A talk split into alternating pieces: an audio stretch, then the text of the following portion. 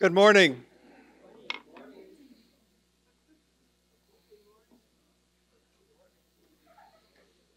Would you, uh, I know that you have already done this, so forgive me for re- reminding you to do something you've already done, but please check, make sure your cell phone is off. Yeah. Well, I was telling Wayne earlier, I have the memory of an elephant. I think it was at the zoo. Okay. So, as always, thanks to the people back there who make this possible, and welcome to those of you who are in the room and to those of you who are watching. Um, Tim and John and Olivia and William, Richard, Wayne, Callista, thank you. Anyway, we're going to begin as we have been in silence.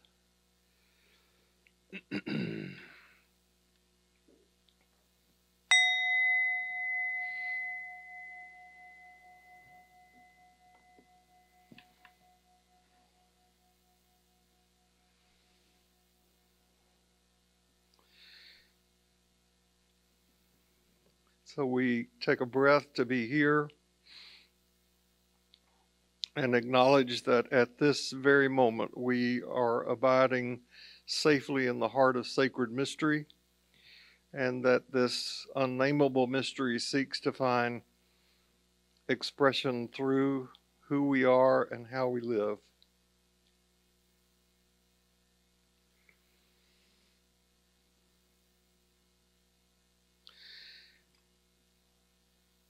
Our intention is to know who we are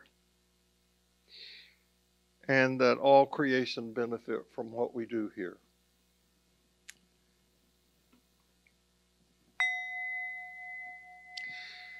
And no matter who you are, no matter where you are on your spiritual journey, you are welcome here.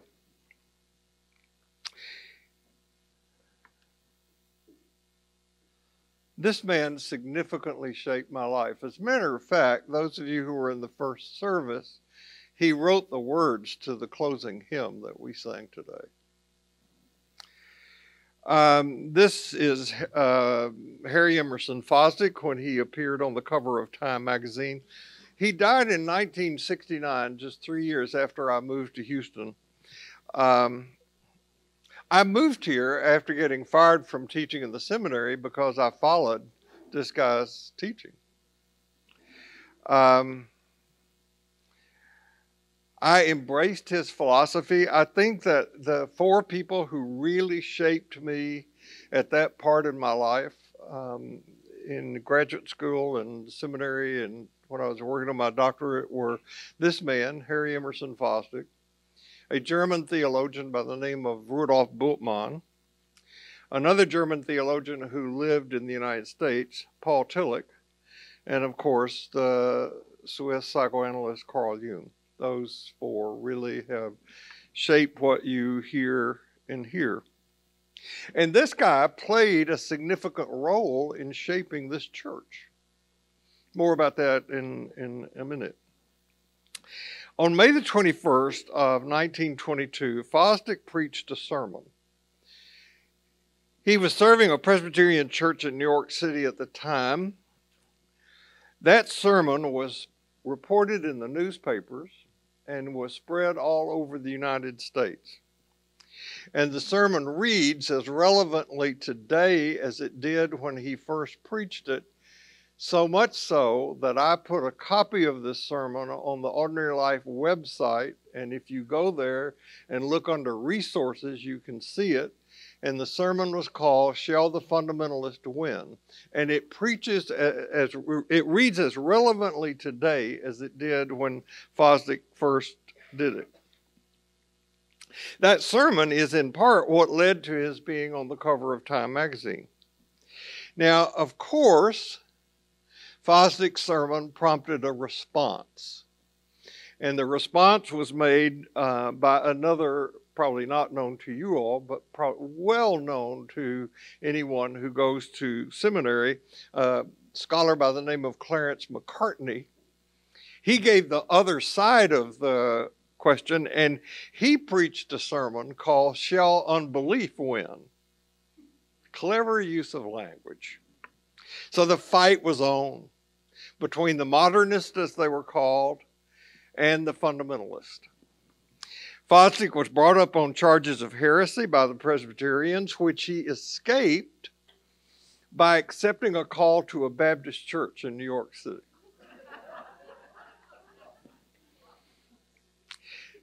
At that church, he had a patron by the name of John D. Rockefeller. And Rockefeller said to Fosdick, Don't worry about your future. I'm going to build you a church. And so John D. Rockefeller, with all of his money, built Riverside Church in Manhattan. It's on 119th Street and Riverside Drive, one of the most amazing churches and iconography inside you could ever imagine. It's just stunning. And Fosdick ser- served there until he retired in 1946. To show you how times have changed, the New York Times used to send a reporter to Riverside Church every Sunday to listen to Fosdick's sermon and then report on it in the paper the next day. He was a, a man who did theology in the public square. He was profoundly popular and influential. And as a matter of fact, it was his going to uh, Riverside that prompted the cover. This cover appeared on Time magazine October 6, 1930. Um, I'll just give you the aside. The way that St. Paul's fits into this is that there was a man in Houston who aspired to be a John D. Rockefeller. You're sitting in a building named after him, the Jesse Jones building. And Jesse H. Jones was the primary energy that built that cathedral across the plaza. And it's not Riverside Church, but it's built kind of like Riverside Church.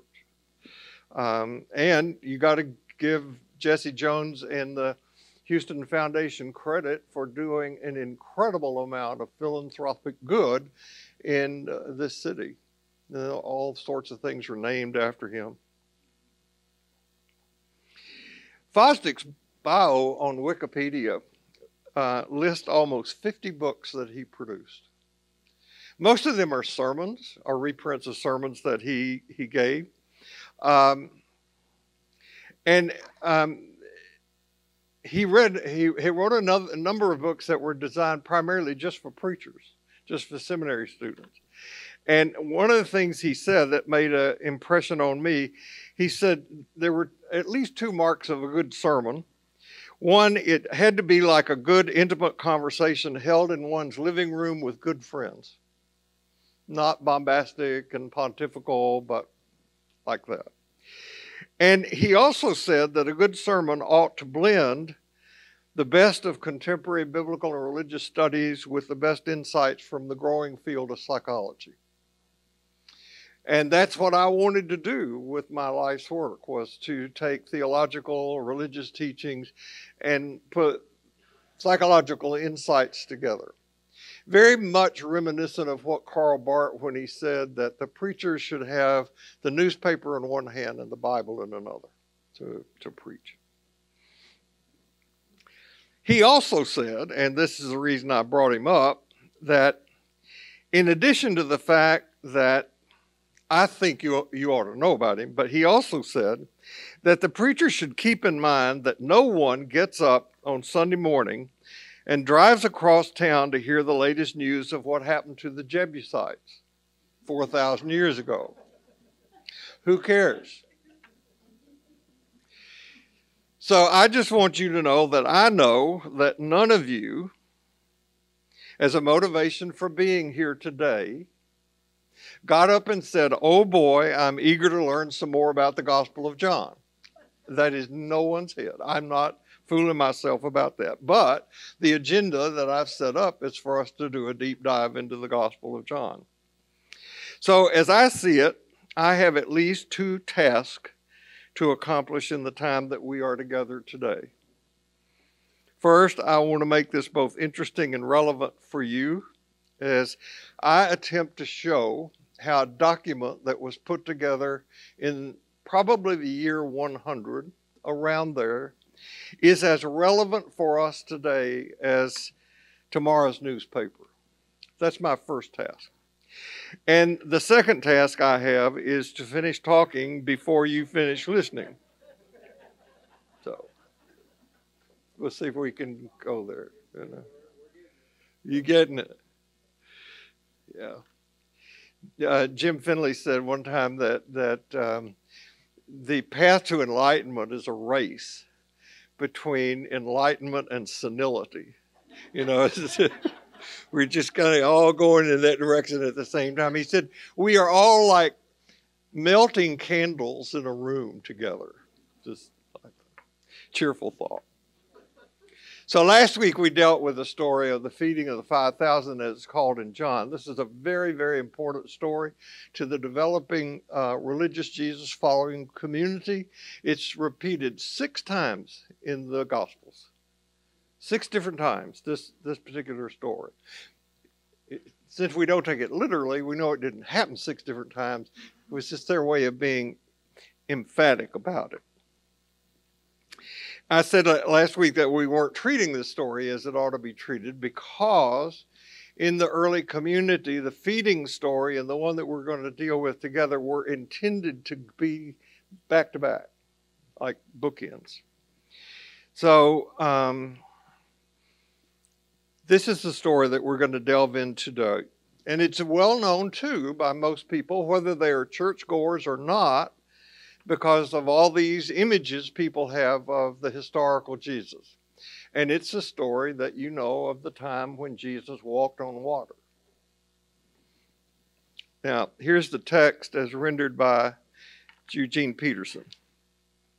In the evening, his disciples went down to the sea, got in the boat, and headed back across the water to Capernaum. It had grown quite dark, and Jesus had not yet returned. A huge wind blew up, churning the sea. They were maybe three or four miles out when they saw Jesus walking on the sea quite near the boat. They were scared senseless. But he reassured them, It's me, it's all right, don't be afraid. So they took him on board. In no time, they reached land, the exact spot where they were headed to. The next day, the crowd that was left behind realized that there'd been only one boat and that Jesus had not gotten into it with his disciples. They had seen them go off without him. By now, boats from Tiberias had pulled up near where they had eaten the bread blessed by the Master. So when the crowd realized he was gone and wasn't coming back, they piled into Tiberias boats and headed for Capernaum looking for Jesus. But when they found him back across the sea, they said, Rabbi, when did you get here? Jesus said, You've come looking not for, for me, not because you saw God in my actions, but because I fed you, filled your stomachs, and for free. Now, just with as with uh, feeding story, both the progressives and the conservatives misread this story. And uh, I don't need to remind you of the times that I have said, cautioned you, beware of labels. Don't put a label on you, it's a trap. So, um, the fundamentalists, of course, take this story along with other miracles as stories literal. If the Bible says Jesus walked on water, Jesus walked on water, that's the end of the story, period. Forget it. That's it in the fundamentalist point of view, believing in the literal nature of miracles is one of the five things you have to believe in order to be a Christian.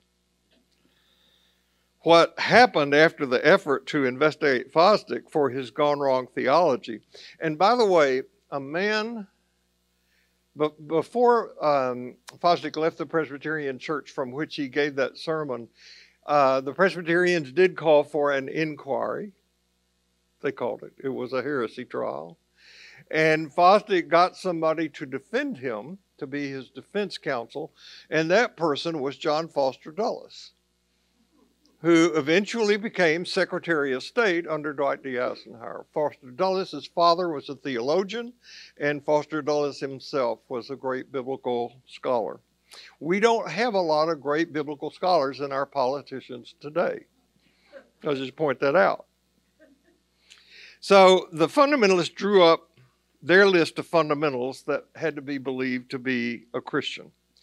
And these, of course, were, first of all, the literal, infallible nature of the Bible because Fosdick's claim was that the Bible could not, should not be taken literally.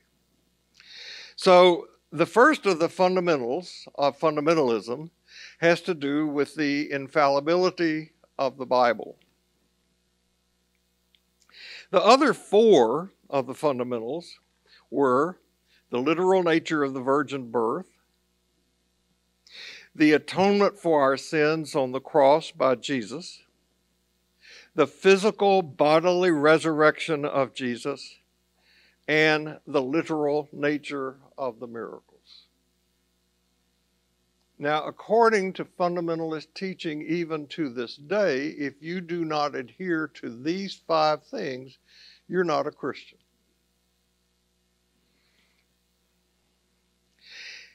So while the fundamentalists took this story literally, so did the progressives. Just like with the miracles of the feeding story, the progressives took that literally. Remember, they said it really happened, but Jesus didn't multiply the loaves and fishes. People, seeing the generosity of the little boy, pulled out their own food, and there was enough for everybody. And so the progressives on this story say, of course, Jesus didn't walk on the water. He walked near the edge of the water and the disciples thought he was walking on the water. That was it. So, both of the ways of interpreting the story miss its more powerful parabolic nature. Just like the parables of the prodigal son or the parable of the Good Samaritan, this parable, this story of Jesus walking on the water is a parable. It's a parable created by the early church. The five fundamentals of fundamentalism, like the creeds of the church, were developed in and with a worldview that no longer exists. We know that virgins don't get pregnant. We know that people, no matter how holy they claim to be, can walk on water. We know that a physical resurrection and ascension of a body into heaven makes no sense in the cosmological understanding that we have today. Where's up? One of the reasons increasing both religious and spiritual literacy becomes so clearly important is in knowing the cycle of the miracle stories attributed to Jesus and where they came from. The miracle stories attributed to Jesus came from two cycles in the Hebrew scriptures the cycle of miracles attributed to Moses and Joshua, and the cycle of miracles attributed to Elijah and Elisha. Okay?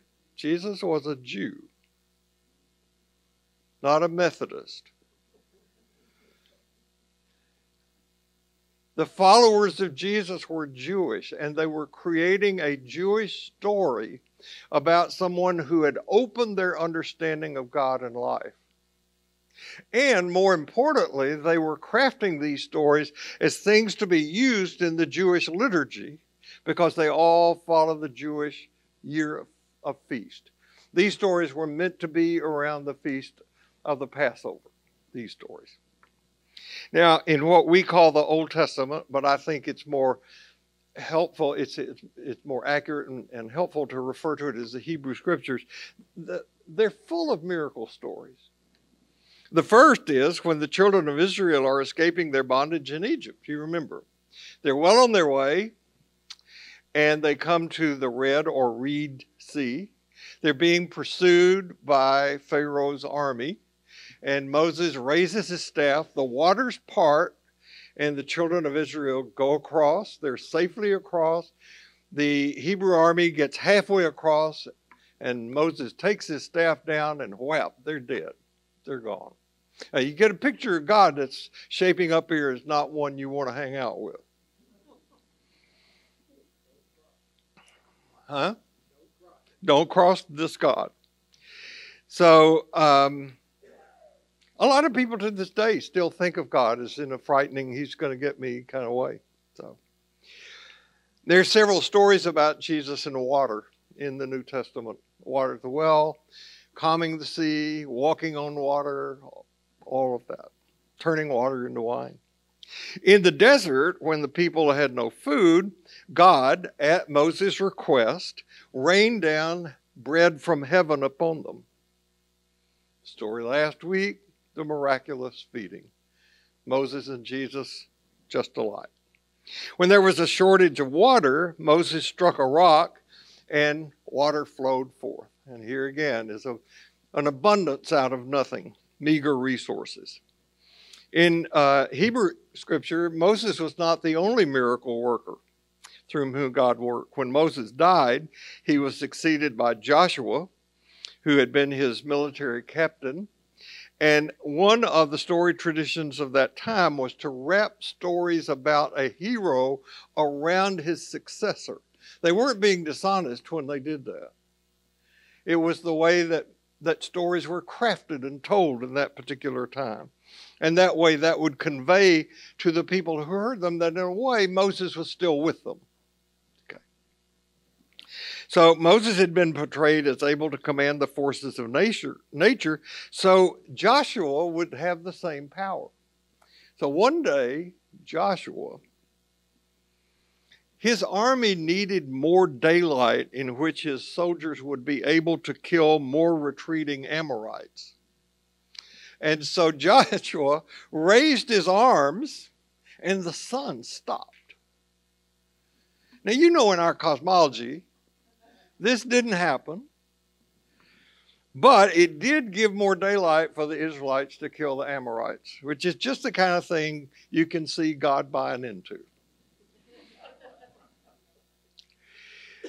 So Moses and Joshua were, were connected to Jewish law. And so in the Hebrew scriptures, the big emphasis in the Torah is on the law and the prophets. The law and the prophets. And two of the leading prophets in the Jewish tradition were Elijah and Elisha. Now, not only did these two guys have the power to affect nature, they also had the power to expand the food supply. They both had the power to part water. Um, and, and that stood in their way. They both had the power to heal people. They both had the power to raise people from the dead. We think, when we think about the Jesus story, that he is the only one to whom it is attributed that he had the power to raise people from the dead. But Elijah and Elisha could do that as well as the disciples of Jesus after his death and resurrection. They had that power too. So, um, in the Jesus cycle, the miracles attributed to him fall into four broad categories. There are the nature miracles. That is, he can still the water, he has the ability to walk on water. There are the narratives about his ability to expand the food supply. And we have seen that. And then there are the raising of the dead stories attributed to Jesus. There are five of them in the gospel narratives. We are, um, one of them, the raising of Lazarus, is one of the sign stories in the book of John, one of the book of sign stories. Um, and fourth, there are all the healing stories told about Jesus. And these are stories in which the blind receive their sight, the deaf hear, the mute speak, the lame walk.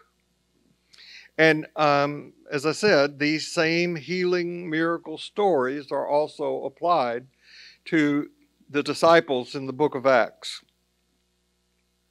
So I think the important thing to discern is trying to determine what these stories meant when they were first told, when they were first heard, and then what they might mean for us.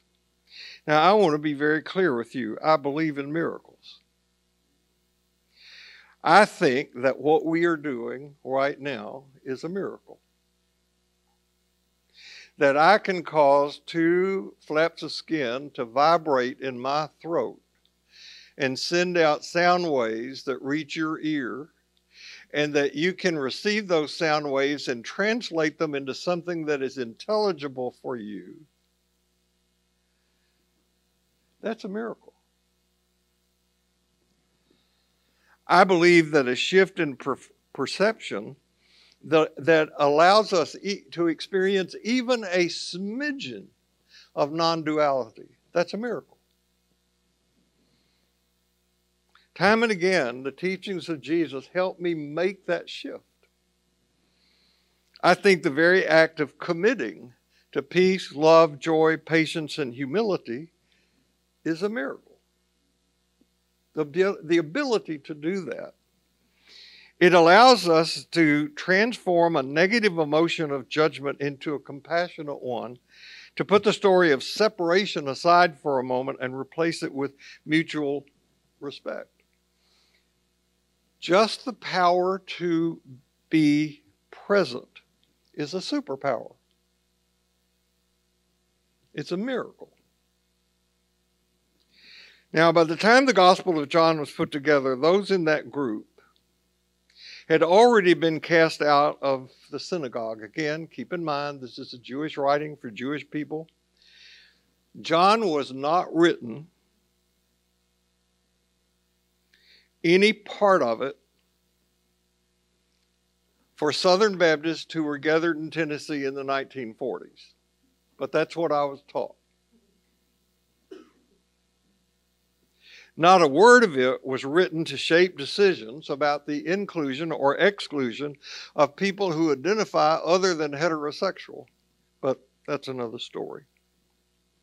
The writer of John is saying that Jesus must be for them both the new Moses and a new doorway into the meaning and understanding of God they have to leave behind what they had and embrace something entirely new.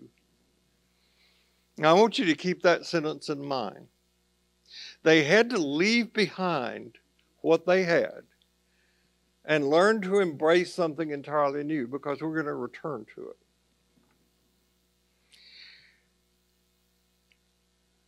But when it was time to go forward to something new, the disciples pulled back. They got scared. They seemed to prefer the religious security from which they had been expelled to the anxiety of walking to a new place in their lives and living, as well as to a new place in their understanding of God. That makes sense? What I'm saying? So they left Jesus. They got in a boat, a metaphor, and headed out across the sea. They did it in the dark. Dark in the Gospel of John is always a sign of secrecy and fear. Nicodemus came to Jesus at night in the dark. Dark is always a way of being apart from Christ. So these disciples were alone on the sea. The waves were rising. A strong wind was blowing. Rowing became impossible, and they were terrified. This is when they saw Jesus coming, walking on the water, which terrified them even more. And Jesus comes to them, and the way that Peterson translates it, which I used today, is he says, It's me, it's all right, don't be afraid. Except that's not what he said. That is not in the New Testament. That is not what the Greek has. The Greek has just two words that get translated into that big long phrase. Just two words. And the two words are, I am. Now remember what Jesus said to the woman at the well? When she said, We know that the Messiah is coming and the day, and and Jesus, the translation says Jesus said, "I am He to whom you speak." That's not what it says there either, which we talked about when we were doing that story. What Jesus says is, "I am." And later on in the Gospel of John, get ready for it, it's going to come. There are going to be all these great I am statements that have thrown people for a loop ever since they read them in English. I am the bread come down from heaven. I am the way to life. I am the door. I am, I am, I am. He's saying something here in code. Where in the world did that phrase come from? So there's this guy, Moses who's out tending his father's sheep. And he sees a bush that is burning but not consumed, and a voice says, Moses, take off your shoes and come over here. I want to talk to you. And they have this conversation. And the, and, and the voice from the bush says, I want you to go rescue my people from Egyptian bondage. And, and Moses says, Not me. I ain't your guy. I, don't, I can't speak. Um, I don't have the skill. And besides, who will I say sent me? And the voice says, Tell them I am sent you. Get the connection. Jesus is using, or the, the writer of John is putting those same words in the mouth of Jesus. I am the life of God calling you into something new, something frightening and dangerous I am the love of God calling you to move beyond your defensive barriers, your security walls, and to and into a new understanding of what it means to be human. Receive me from the water and into your boat. So,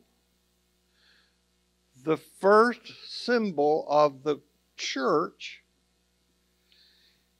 is a boat. It's a ship. And if you go across into that sanctuary or any other Gothic cathedral in the world and just look up, you're looking at the bottom of a boat. Today, you can sneak over there before 11 o'clock and just go in there and look up at it. If you haven't been, it's like being inside a kaleidoscope anyway. Now, before bringing this even closer to home, I want to teach a bit of theology. I've been teaching Bible up to now. There's a difference. The word theology is made up of two words. It's the word theos, which means God, and logos, which means words. So theology is words of words about God. So one of the most important books of theology ever written was written by this guy he is a German, was a German Lutheran uh, theologian by the name of Rudolf Otto. And Rudolf Otto is the man who coined the word numinous. A numinous experience is one where you have an awareness that there is more fulfillment and more presence than at some other time. It's always here. We just aren't really aware of it all the time. We have these numinous experiences a profound emotional moment where we experience some sort of profound insight. I am sure that this is what Bill Wilson meant. He's a co founder of AA. When he said that the beginning of sobriety happens when somebody has a valid religious experience. And I'm also sure that this is what Carl Jung meant when he said that among all my patients in the second half of life, that is above the age of 35, there has not been a one for whom their resolution for whom the resolution of their difficulty did not reside in finding a religious solution to life's dilemma. Now, Jung didn't mean religion like we think of religion. But that's what both of these people are talking about these numinous experiences where we get an insight into who we truly are and how safe we are and, and how loved we are. So he wrote a book, this guy, Rudolf Otto, called The Idea of the Holy. It's one of the most important books ever written. Not an easy read. I'm not recommending it, but I'll just tell you about it. In the book, what Rudolf Otto says is that when people have one of these numinous experiences, they find that they are caught up in two intense experiences at the same time. And he referred to these polar opposite experiences as the mysterium tremendum and the mysterium fascinosum. That is to say, the scary mystery and the alluring mystery. We both draw back and are pulled forward at the same time. Now, if you have difficulty with this, just think back to your first encounter with your own sexuality. Exciting and terrifying at the same time, right? So, in the mysterium tremendum, God is ultimately far. God is ultimately beyond. It's God is too much, um, just too much. You get a lot of this in the Hebrew prophets, in the Hebrew scripture, particularly Isaiah has a lot of this in, in Isaiah. This notion inspires fear, awe, drawing back. And a lot of people never get over this understanding of God. And if this is where one ends up, then um, sin management com- becomes the heart of religion. You know, what do I got to do to be on the good side of this God? And the clergy become the sin managers. Just like in the day of Jesus. You want to be clean, this is what you got to do. But Otto says, in addition to this experience, there's one of fascination, there's one of allurement, there's one of seduction. It's a being pulled into something very good and inviting and wonderful. This is very paradoxical This is a very non dual. And Rudolf Otto says that if we don't have both, we don't have a full experience of the holy. So that gives you an agenda, something to work on. You know, the phrase uh, to be at sea doesn't come from the story that we're dealing with today, but it might as well have. You've heard the phrase, right? To be at sea. To be at sea uh, means to be in a state of confusion and disorder. And it came into being sometime around the 18th century before the navigational aids sea folk go, seagoing folks have today to know where they are, where they're going when they're out at sea and they can't see the shoreline. They're at sea. Now, we have been at sea as a country, as a church, as a class since March of 2020. That's almost two years. That was when COVID hit us. And at that time, ordinary life as we knew it went away. So did worship services here. You know, many businesses went under during the last two years. The death toll was and still is astronomical. Issues related to COVID and its treatment and management, the spread of the disease became not only politicized but divisive. Now, we as a church were so fortunate that when COVID hit, we had the technology in place, and we had a person on the staff at St. Paul's in charge of development who had economic structures in place so that we were able to survive that. We could do these live streams. And although it was easier to do in here than it was to do across the way, it was really very difficult to record and upload and post and preach to empty cathedrals. Oh, it's awful. It was exhausting. And from this side of the camera, to be in this space by yourself is not fulfilling at all. Thank God for Holly Hudley. She taught with me every Sunday without re- remuneration. Um, and in the beginning, we thought that COVID would last us, that we would be teaching six weeks, eight weeks, stretched into two years. During that time, a lot of churches had to close their doors. They're, they're gone, they're out of business. So on June the 6th of last year, we were able to open up for in person gatherings. And I remember our standing back there welcoming people as you came up the steps. Um, and it, it, was like opening night. It was so energizing. It was just wonderful. Um, And that Sunday, we had a little over 70 people show up. That's about half the number that were showing up when Ordinary Life was meeting prior to COVID. Worship services opened at St. Paul's with two services, not the three that we had been having. And then, darn it, a new variant hit.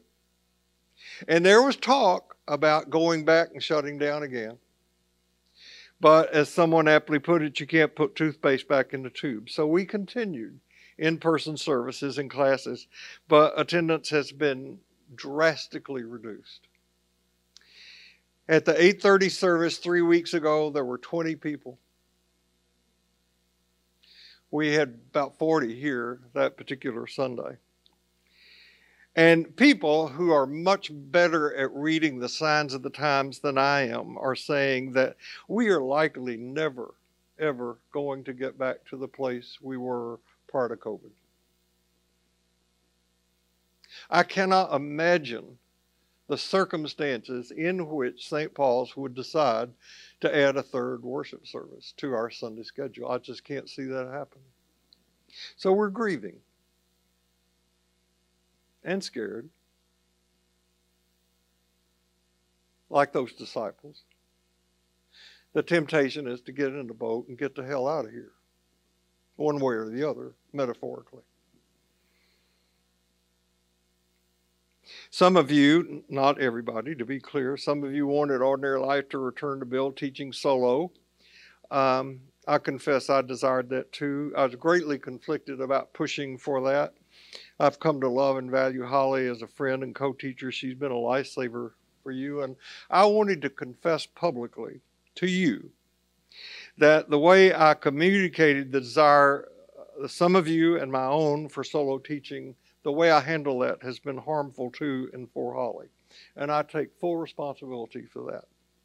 I have hurt Holly. I have hurt myself.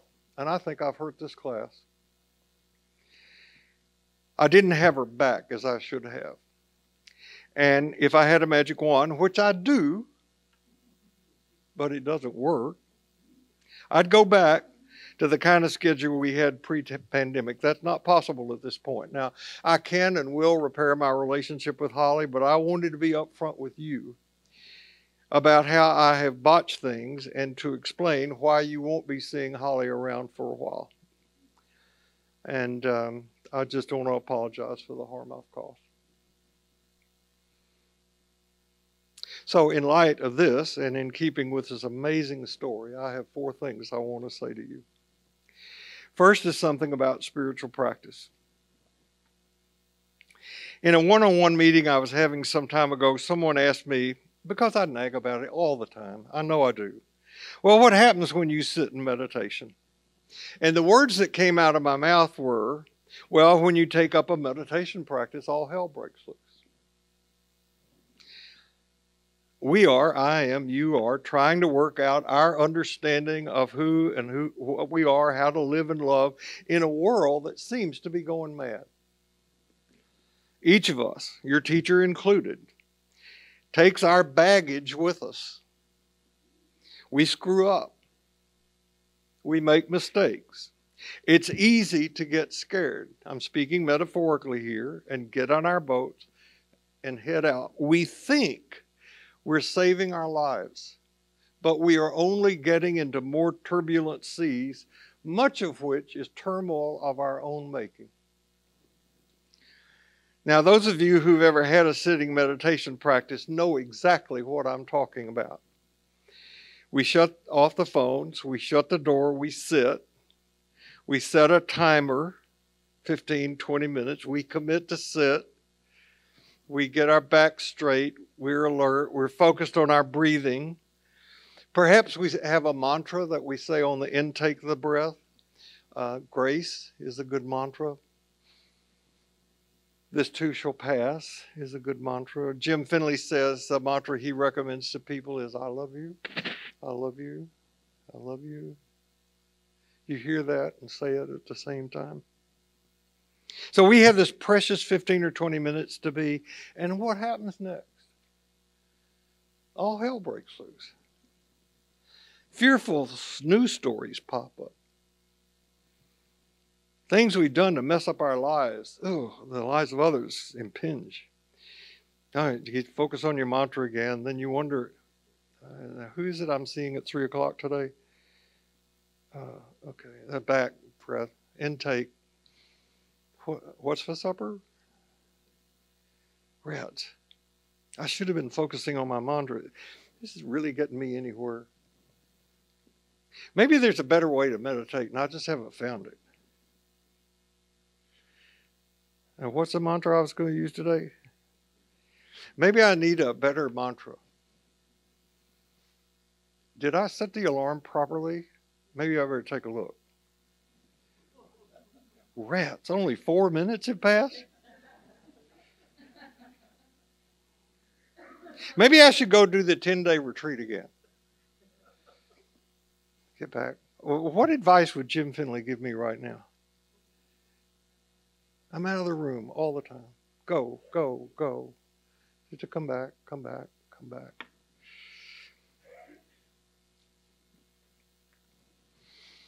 Jack Kornfield, somebody that I listened to about um, Vipassana meditation before going to do the 10 days, said, Your mind is like a puppy being trained to paper. It wanders off and you have to gently bring it back. Your mind wanders off, you have to gently bring it back.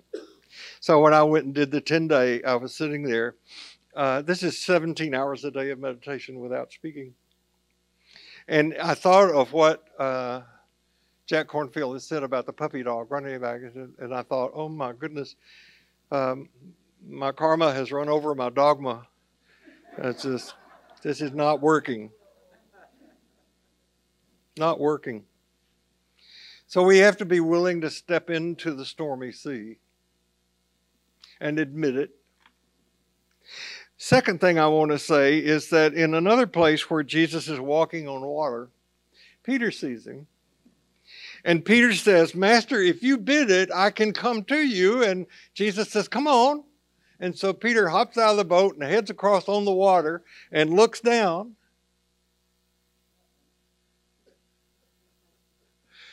And he starts thinking. That's the origin of the phrase Peter's out. Seriously, when something peters out, that's Peter going down in the water because he took his eyes off Jesus.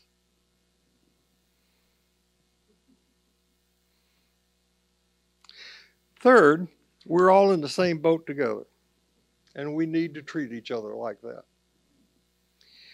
When we peter out, we need to fess up, make amends, and as far as these teachings go, we need to invite Jesus back in the boat. And the fourth thing I want to say is everything is going to be okay. It won't be like it was because nothing is. Nothing can be. Things arise, they fall away. But as Dame Julian said, all shall be well.